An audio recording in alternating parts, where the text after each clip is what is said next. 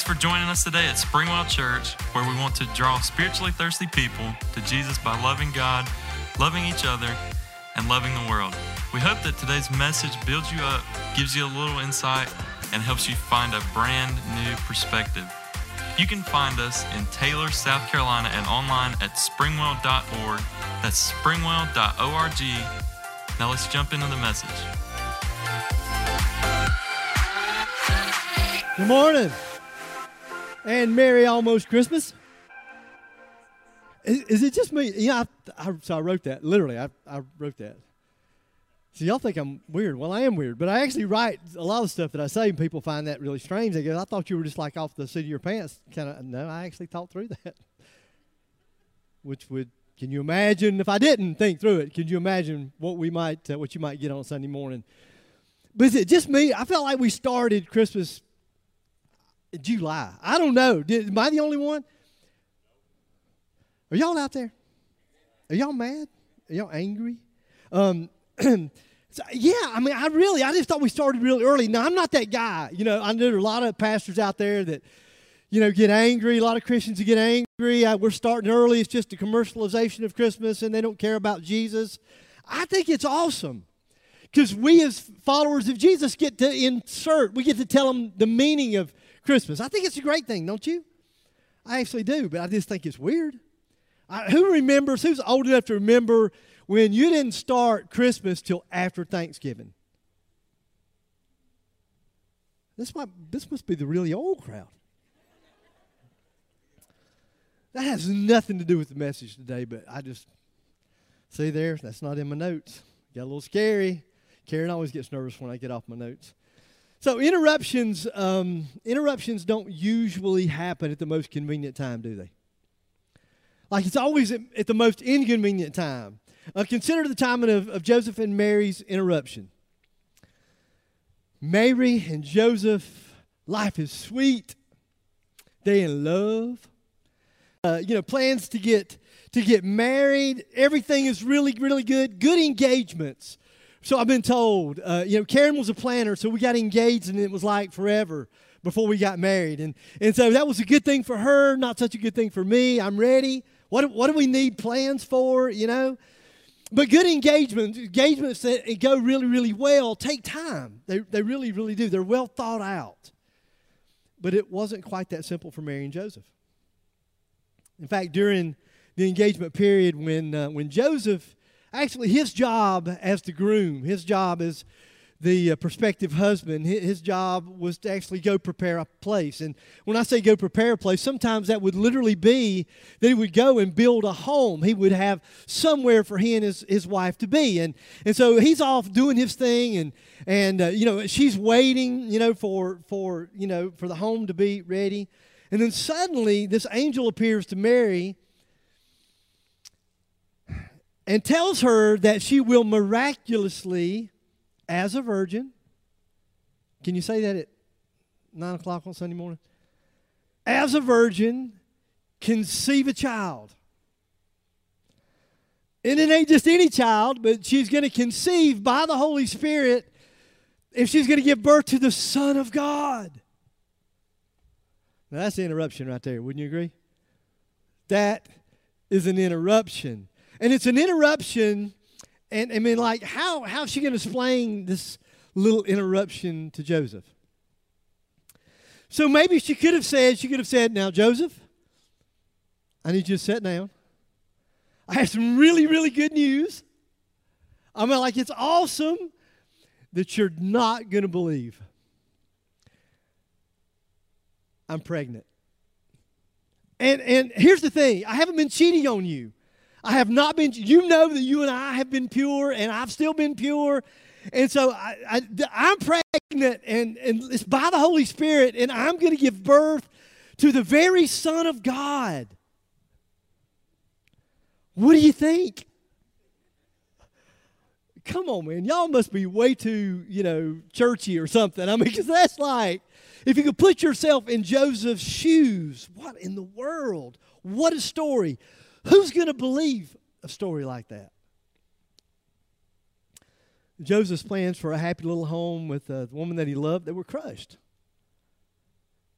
and her, her life as well as his had been powerfully. I, I wrote this, and every time I, I look at it, I think, maybe I shouldn't have said that. But I said, maybe even rudely interrupted. If you thinking about it, if you'd been them, like maybe Joseph would have said, like, now? Like now of all times? When we're literally into the engagement period? I mean, maybe before? I mean, why did you now of all the times in the world, why why now? And can I just say that uh, we're not, if we're not careful, our response to an interruption can, if we're not careful, take us down the wrong path. And this little interruption almost took Joseph down the wrong path. I mean, when he discovered Mary was pregnant, he was devastated. Well, of course he was. It's not like Mary could say, now Joseph, you know, remember this happened, this, this happened to our neighbor. Remember? Remember she got pregnant by the Holy Spirit? remember? And like she gave birth. this had never ever happened before in history. This was like brand new. And it, it never happened, hadn't happened since. It was just that one time. And he's devastated. And he, he doesn't really know how to handle the news. He's not sure what to do. It's a bit too much. And just so you know, because we don't get this in our day, in our culture, but an engagement, a betrothal back in the day, it was it was binding. And actually, the only way out of an engagement, technically, you had to go through a divorce. And technically, he literally could have had her stoned to death for infidelity. He's, he doesn't want to do that. Can you imagine what's going through his head? Maybe he's thinking to himself, I thought I knew her. No, I do know her. She's she's quite the girl. That's why I was drawn to her. She's not like any other girl that I've ever met. She's honest and she's trustworthy and, and she has a relationship with God. There's integrity here with her, but she's pregnant. I don't what to to do with all this. And so he decides that he'll divorce her privately. He doesn't want to make a big deal out of it. He doesn't want to embarrass her, and he, though he can't quite wrap his brain around it, he his human response, that is his human response to a supernatural interruption. I love the Christmas story, and one of the reasons that I love the Christmas story is because it's just one interruption after the other, isn't it? I know that we somehow, I'm not sure, romanticize the whole Christmas story and we have the nativity scene in our head, which you know is wrong. That'll, that'll hurt your feelings, won't it? When you find that out, you go, What? Wise men weren't there? Nope. About two years later.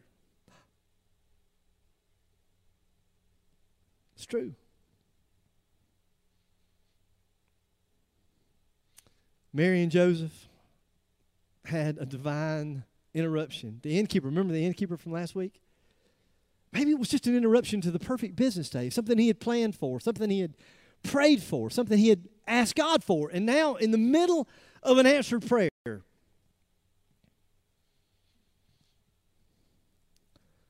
and the shepherds. The shepherds who were out in the field doing what shepherds do. they were just being shepherds. And they had a pretty over the top kind of interruption. Let's pick up their story in Luke 2. In those days, Caesar Augustus issued a decree that a census should be taken of the entire Roman world. This was the first census that took place while Quirinius was governor over Syria. And everyone went to their town to register. And then in verse 8, it says this And there were shepherds living out in the field. If you grew up in church, you still have that shepherds abiding out in the field? You still have that language, that King James language in your head? Yeah, I do. And there were shepherds living out in the fields nearby, keeping watch over their flocks by night. So here's, here's, where, here's the part of the message where I'm supposed to tell you about shepherds. Well, let me just tell you what one scholar wrote. One scholar wrote this Alexander Shia wrote this To smell like a sheep, y'all with me? To smell like a sheep was the mark of shame. Well, that's what you're supposed to hear. I've said it myself. I've, I've said it probably from this stage. I've talked about the shepherds just in that context because I, I, I mean, I read scholars like this. He, in fact, he went on to say, he said, when you smell of sheep, everyone knew that you were to be avoided. So you're to be avoided if you smell like sheep. If you're a shepherd, nobody really wants to be near you. And then, based on that very same thought, another author wrote, But God chose to announce the birth of his son to these smelly outcasts. There you go. That's the word. And, and for years, that's exactly how I've thought about the shepherds that they were outcast, that, that they were smelly, that nobody wanted to be near them, that they were on the low end of the social ladder. Outcast shepherds and even sent angels to invite them to see Jesus. And it's awesome because that's the place where I'm able to look at you and say, and God, why would God do such a thing? Why would God uh, announce the birth of his son to these shepherds? Because God wanted the lowliest of the low to know about his birth. And no matter where you are on the social rung of the ladder, no matter who you are, no matter how low you may think you be, it's a great message, isn't it? Preach it. But honestly, and I told y'all this a few weeks ago when I started to process this, I got really confused. It's not my first time. I didn't know that was that funny. And I got to be honest, I'm, I still may be a little confused. And so I thought this morning I should bring you into my confusion. So, you ready? You ready to be confused a little bit? Mess with just a little bit? So after doing a little more extensive, uh, extensive research, I learned that shepherding was like one of the oldest. I don't know why I said like. It's the oldest profession in the world. Shepherding is the oldest profession in the world. Adam was charged to have dominion over the animal kingdom. Genesis 1:26. Ha! I bet you never thought about that, did you? Well, I hadn't. If you did, you're smarter than me. I, I'm a little slow to kind of get on the bandwagon. And Abel, literally, Abel is called keeper of the sheep in Genesis 4 2. But as you start to process this, they're not the only ones. Moses. Mo- Moses was a shepherd. How about King David, a man after God's own heart? Where, where do we find him in the story? Where is he in the narrative, the biblical narrative? He, he's a shepherd. He's a pimple faced teenage shepherd. He was brave. He killed the lion and he killed the bear, but he was a shepherd. These are some pretty noble, well respected, high up on the spiritual ladder kind of shepherds.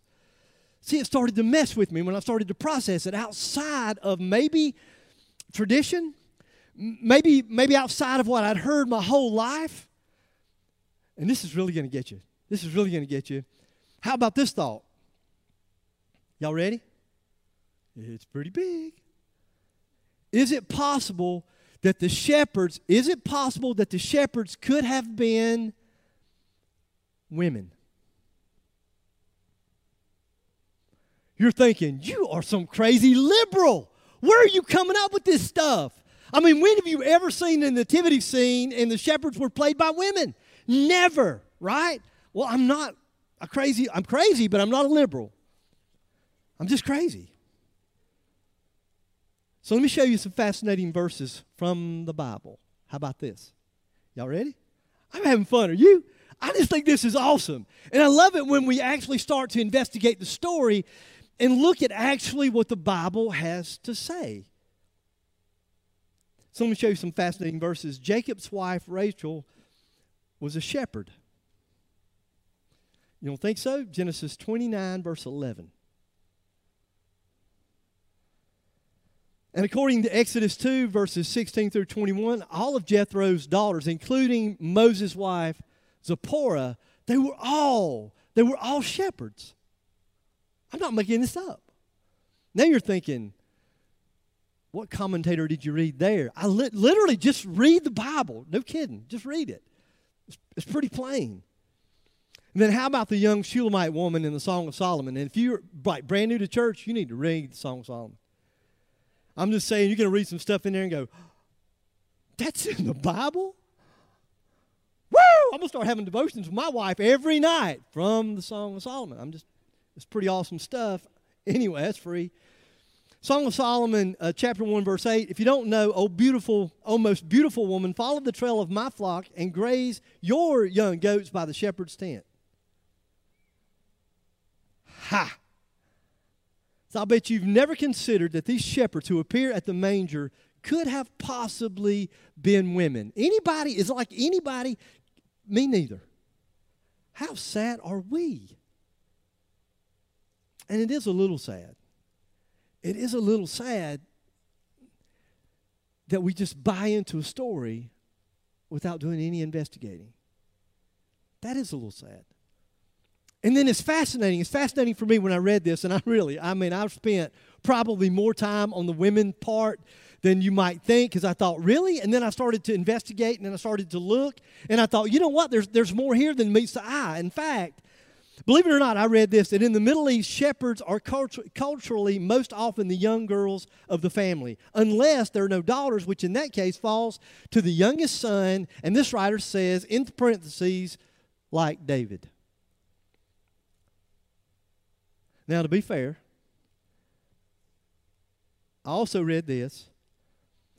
It was mainly a job for solitary males without children, and new shepherds thus needed to be, and thus, like, makes so somehow, thus. Thus. It's like it's biblical. Thus. If it had a the in there, it would have sealed the deal. Thus needed to be recruited externally. Shepherds were most often the younger sons of farming peasants who didn't inherit any land. And I got that right off of Wikipedia. And that's no lie. So you can take biblical evidence and some other scholarly folks, or I guess we could just get it off Wikipedia.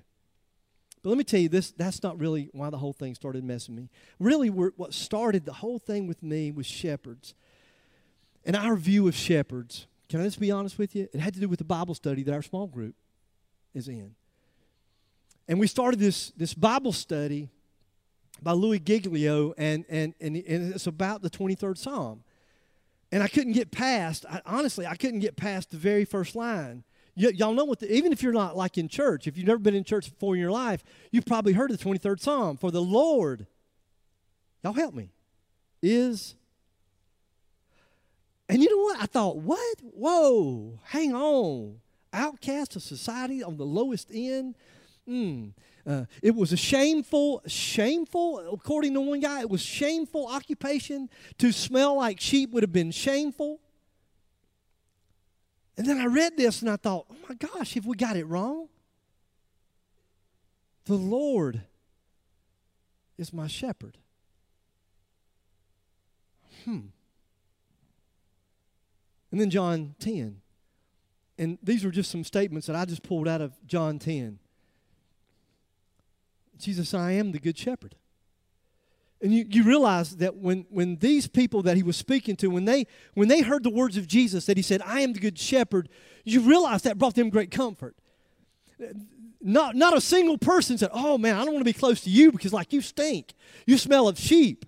You got us all over you, and you all of our mess, all of our sin, all of our nastiness. You got it all over you. There was never a thought of that. When, when Jesus said, I am the good shepherd, I'll tell you what I do. I will lay down my life for my sheep. See, they connected to whole, the whole idea of being a shepherd and what it meant to protect and provide for, to be a nurse and to be a doctor, too, that you would give your life for the protection of, for the betterment of these sheep. Connected with these people. He said, You know what? My sheep, my sheep know my voice, and I know my sheep. This intimate relationship between a shepherd and sheep. That all sheep look alike. I, I, mean, I don't, a sheep is a sheep is a sheep, but not to a shepherd. He knows his sheep. He knows the wounds on each head. He knows everything they've been into. He knows those that tend to wander off more than others. It just messed with me. Shepherding, based on my study, was actually a very noble occupation. I'm just saying. But there is a downside to shepherding. There is a downside to shepherding. And shepherds had a hard time maintaining, according to the Pharisees, religious purity. And, and that got me. I thought, so a bunch of church folks, a bunch of religious professionals decided that they had a hard time. They would have a hard time remaining, maintaining religious purity. And, and there's actually a very practical reason for that. There's a practical reason for that because they couldn't keep the Sabbath because they had sheep who needed constant attention. Uh, sheep aren't real smart. I've read that over years. I've never gone to a circus and seen trained sheep. Have you? Watch the sheep jump through the ring of fire. I've never seen that. Have you? Sit. Have you ever seen a sheep? Has anybody ever looked at a sheep? Sit. Heel. You don't, you, don't, you don't see it with cats either. I'm just saying.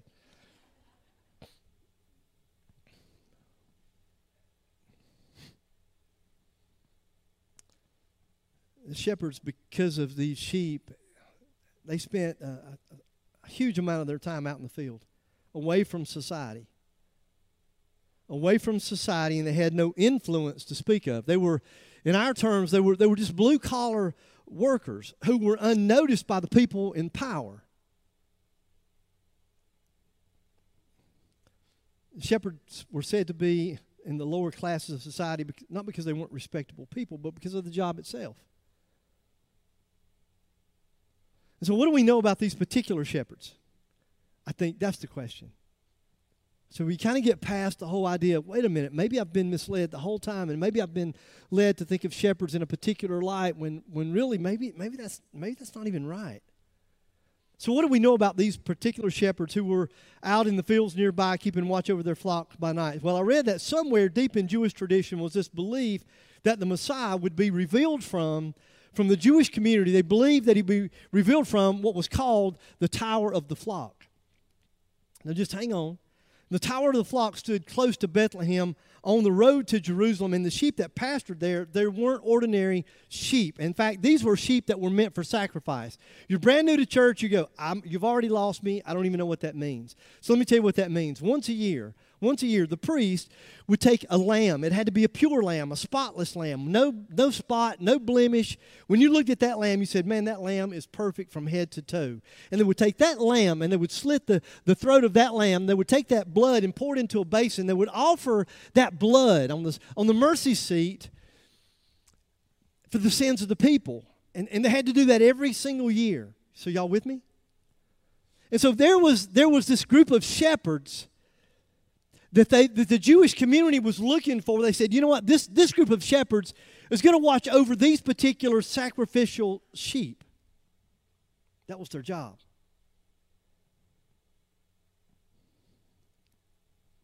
And this is so, so cool. Let me read this to you.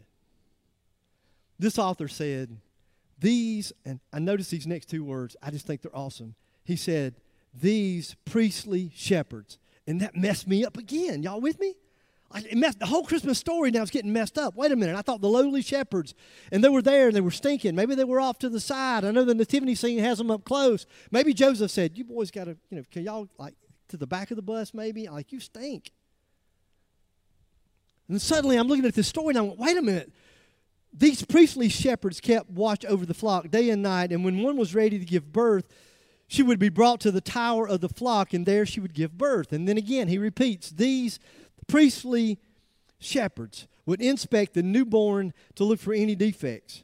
And they would determine if he was worthy to be a sacrifice, and then they would take and wrap the newborn. They would wrap the newborn, this newborn little lamb, this perfect lamb, they would wrap that newborn in swaddling clothes. You can't make this stuff up. It's awesome. Isn't it an awesome story? Oh my gosh. It's amazing. So an angel of the Lord appeared to these shepherds who were just out in this field, who were actually out in this field doing what shepherds do, and they were being looked down on by the religious community because they didn't go to church enough. But they were, they were looking after these very, very special sacrificial lambs. And the glory of the Lord shone around them, and they were terrified. Of course they were. I mean, they used to being out on their own. They weren't used to company. They certainly weren't used to a large number of people. But the angel said to them, Don't be afraid. I bring you good news that will bring great joy for all people. Today, in the town of David, a Savior has been born to you. He is the Messiah, the Lord. This will be a sign to you, and you will find the babe wrapped in cloths, and he is lying in a manger. And the angel said, I bring you good news. Good news. So, exactly what is the good news? Well, those two words that mean good news are, are the word that we translate gospel. And it's good news or good story. That's literally how you would translate that word. And the angel says, I love this. He says, I will bring you good news that will bring great joy. And so, like, if there's anything about the Christmas story that is not good news to you, that's not great news to you, then I'm sorry because people like me, somehow we've messed it up. Maybe some preacher, maybe some nosy snobby Christian neighbor. I don't know. That weirdo Christian person that you work with. Somehow we messed up that story. Maybe we messed it up because we got more caught up in tradition than we did the actual story itself. And maybe we forgot to tell you what the good news really is. And he, then he said, he said, it's good news. Check this out. It's good news to who? All people. It's not just church people. It's not just churchy people. It, it's good news it's good news to all people that will bring great joy. It's awesome. So, what is the good news that will bring great joy? Even if you're not a follower of Jesus. It's like you're just here kicking the tires of Christianity kind of thing. And so, well, it's Christmas. Maybe somebody invited you to come see a family member, a child on stage or something, and so you've just been kind of here, you're just kind of checking things out. So what, why, you know, why would that be good news even for you? Well, according to John 3.16, for God so loved the world that he gave. He, God so loved the world. And just so you know, that word world there is a Greek word literally means the triple X-rated world, the worst, of the worst. I mean, think of all of the perverts and whatever, murderers and thieves and whatever you can think of. I just want you to know that when God gave his son, that's what he was giving his son for, that kind of, of world. And then it says that he got so loved the world that he gave. And I think, even if you're brand new to church, you get that, don't you? That makes sense. That's what people that love do, they give, right? How do you know if somebody really, really loves you? Because they give to you, they give you their time. They sacrifice for you. If there's a need, you know that at 2 o'clock in the morning, you can call that person because you know what? They, you know that person would give to you. That just makes sense. But you might be wondering, well, but are you sure that that like includes me? Because I'm not always very lovable. Well, John said, For God so loved the world that he gave his one and only Son, that whoever and do you know what whoever means in the Greek? It means whoever. There's no distinction in whoever. None. Doesn't matter if you're as innocent as a newborn babe or you're a 90 year old with a life of sin in your wake. And you got more junk than you can shake a stick at. In fact, most of the people would look at you and say, There's no way he could ever, there's no way she could ever get to heaven. I mean, that's what I'm talking about. You are a whosoever, it doesn't matter. There's no distinction. You are a whosoever. And I told you, that's just like awesome news. But then I think here's where it gets confusing. Because John 3.16 like, is it's a verse that everybody knows. And so then it says, whoever believes And I think that's where we get confused because we use that belief, that word belief, for a lot of stuff, right? I believe in Santa Claus. That's what a lot of people are saying this year. I believe in Santa Claus. I believe.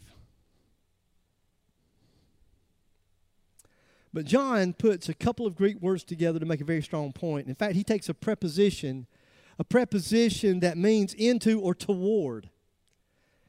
And so he used this, this preposition to say, I'm going to lean into something. I'm going to lean towards something. I'm going to rest on, if you will, something. And when he did this, according to scholars, he created a brand new thought for these Greeks. these Greek readers, these Greek folks had no concept for the word trust. They had no concept for that at all. And so he, he comes up with this brand spanking new idea, which says whoever leans into, whoever believes toward, whoever puts their trust into. And I think that when it comes to church, we just messed that word up. This is an awesome stool.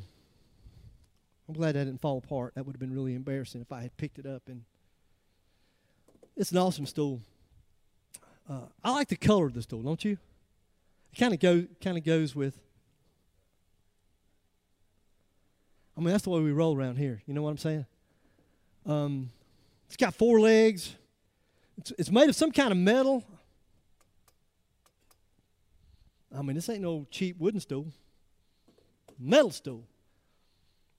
I, I can stand here and I can tell you that I believe in this stool. I can describe this stool, stool. I can tell you where it's made, who made it. I can go through every bit of that. I can stand over here and tell you how awesome the stool is. But if I'm standing on my own two legs, then I don't have any belief in the stool. See, I have to actually come over to the stool. Lord, don't let this fall. I actually know the devil really well, and I thought, you know, this will be the first time the stool will fall. No, I believe in this stool. I'm putting my weight. I would stand on it, but I'll probably fall. I believe in this stool. My trust right now is in the stool. Now, that's a big difference between standing over here and telling you that I believe in the stool, that it's a cool stool. It's different. So here's what John's saying. And this was the good news that was announced to the shepherds.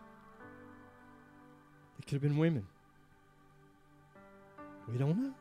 You weren't there. John is saying if you will put your trust in what Jesus did for you on the cross, if you will lean toward this truth that what Jesus did on the cross was that he actually gave his life because that's what people that love do. The Bible says, Greater love has no man than this, than one who would give his life for another. We get that. And it wasn't just that he gave his life, there was purpose to him giving his life. He was, remember the, the little lambs, and they had to be a little lamb and had to be sacrificed every year. And it, it sounds horrible, it sounds gross, sounds inhumane, but that's what they would do. And they would take that lamb. And then Jesus in John 1, if you go back and read the Gospel of John, John, very first chapter, he looks up and he sees Jesus coming. You know what he tells his, his disciples? He says, Behold, the Lamb of God. And he said, Hey, we don't have to do, I know the sacrificial system said we had to offer a sacrifice. We don't have to do that anymore. And so we don't have to, we don't have to, to kill lambs anymore. We don't have to offer their blood anymore. We have to do that because he's the Lamb of God. And his blood will wash away all sins for all time. All our past sins, all of our present sins, all of our future sins, my sins, your sins, the sins of the whole world. When Jesus died on the cross, he paid for them all. Is that awesome or what? That is like the best news. I have the best job in the world that I get to share that with people. I saw a lady this week. I saw a lady this week. I had the opportunity to look at a lady this week and share with her this good news. And to say he loves you. And I watched this lady give her life to Jesus. It's to believe that he died. It's also to believe this, and he ain't dead. Y'all out there? He ain't dead. I don't know if you know or not. What you feel right now, it's not me. I'm not that good. It's the power of the Holy Spirit. that the presence of the Holy Spirit is here right now. And he's speaking to you. And maybe as a follower of Jesus, maybe what he's saying to you is, you know what? You got to take this thing more serious. Are you really? Are you? Do, do I mean, do you really believe in me? Do you? Then trust in me. Put your life in my hands. Surrender your life, all of your life to me. Don't stand over here and talk about your belief. Lean into, lean toward, put your trust in. Maybe you're here this morning, you're not a follower of Jesus. And maybe the whole Christmas story has just been confusing to you. Maybe it's been confusing because you've known too many of us so called Christians. And we just kind of messed it up. And if that's the case, I am so sorry. Because the good news is still really, really, really good news. Maybe you didn't know that until this morning. And all the pieces kind of come together for you. And so what God so maybe you've what does God want from me? What does he want from me? Like to become a Christian, what does that mean? It means that you believe all the right stuff about Jesus, that he was the Son of God, that he went to the cross, died on the cross to pay the penalty for your sins, and on the third day was resurrected. But listen, belief in just belief in that's not enough. Not in the way that we use the word. So you're not a follower of Jesus. What do I have to do? Is put put your trust in him. To say, Lord, from this day forward, to the best of my ability, I want to lean toward. I want, I want to put myself in your hands. I want you to carry me. Forgive me. I know I'm a sinner. But that's because it's really good news is that whosoever. So if you're here this morning, you're not a follower of Jesus and you'd like to be, every head is bowed and every eye is closed. no one's looking around. You're not a follower of Jesus, but you'd like to be. Then maybe you'd pray a prayer something like this. Maybe you'd say, God, I just had no idea. I never really stopped to think about the story. I never stopped really to process it. I didn't understand that it was really, really, really good news and that it was good news for me. Somebody like me, a sinner like me. But I understand. I, I don't understand it all. But to the best of my ability, I want to ask you to forgive me of my sin and, and I want to place my life in your hands. I want to believe in, I want to lean toward, I want to trust in you.